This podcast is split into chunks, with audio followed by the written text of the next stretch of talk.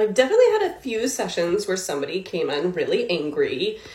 If the anger is not directed at me personally, it's a little bit easier to deal with, I guess.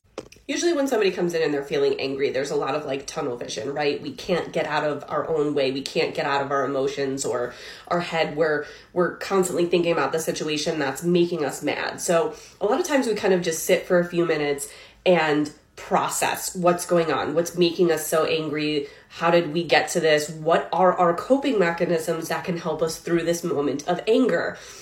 And sometimes that anger will lead into sadness and there'll be some crying and a release of emotion. And then we can kind of get past the initial part of it and go deeper into the session on where is this coming from maybe? Or you know can we change our perspective on it at all? Can we look at things differently? Is this relationship or situation worth the amount of energy and emotion that we're putting into it? Um, what coping skills can we use if this happens again? Or is there any way to maybe prevent this level of anger from coming on in the future? Short cast club